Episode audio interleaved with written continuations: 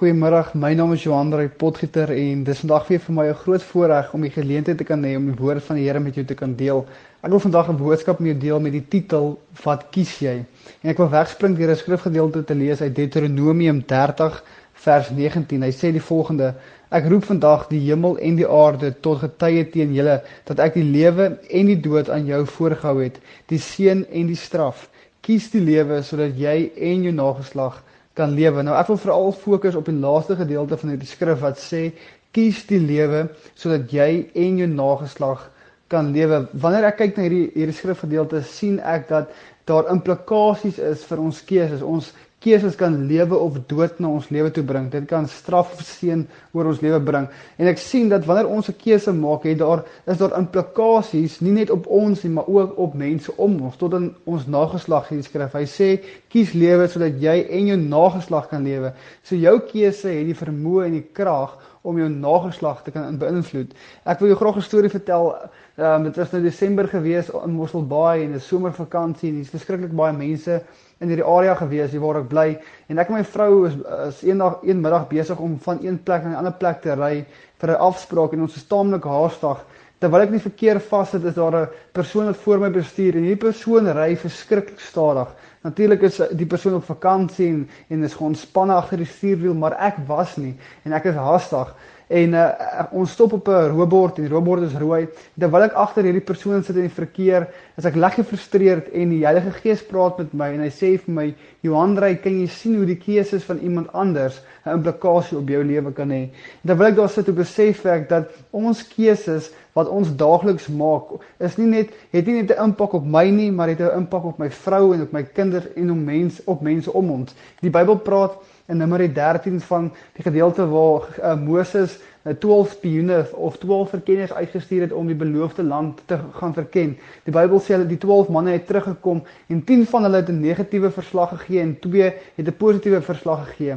En ons sien in die skrifgedeelte in Numeri 13 dat die volk van Israel het 'n keuse gemaak en hulle het gekies om die negatiewe verslag te glo.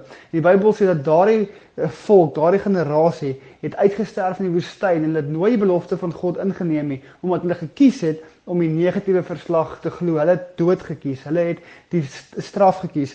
Maar die Bybel sê dat daar was 'n twee manne gewees, Caleb en Joshua, wat gekies het om positief te wees, wat gekies het om God te vat by sy woord. En daardie twee manne het die belofte van God ingeneem, want hulle het 'n kwaliteit keuse gemaak en ek het geleer in my lewe dat kwaliteit keuses lei na 'n kwaliteit lewe in Jesus naam. Nou vir ons, ons is nou uh, aan die begin van 'n nuwe jaar. Ons is in Januarie maand 2021 en die keuses wat ons nou maak kan die res van hierdie jaar beïnvloed. En ek wil vandag kom vir 'n oomblik en vir jou kom bewus maak van die feit dat jou keuses het implikasies. Jy baie mense sê maar ek is 'n groot mens, ek kan doen wat ek wil. Ek hoef myself nie te verduidelik aan enige iemand nie, maar wanneer jy 'n man is wat 'n vrou het en kinders het en jy kies om ontrou te wees aan jou vrou, dan het is daar implikasies nie net op jou nie, maar op jou vrou, op jou kinders. Hulle word groot in 'n gebroke huis. Hulle word groot uh, met 'n pa wat ontrou is aan sy gesin. Wanneer jy kies om oneerlik by die werk te wees, uh, dink jy maar ek kan doen wat ek wil. Ek kan oneerlik wees as ek wil, maar as jy afgedank word of as jy uitgevang word en afgedank word,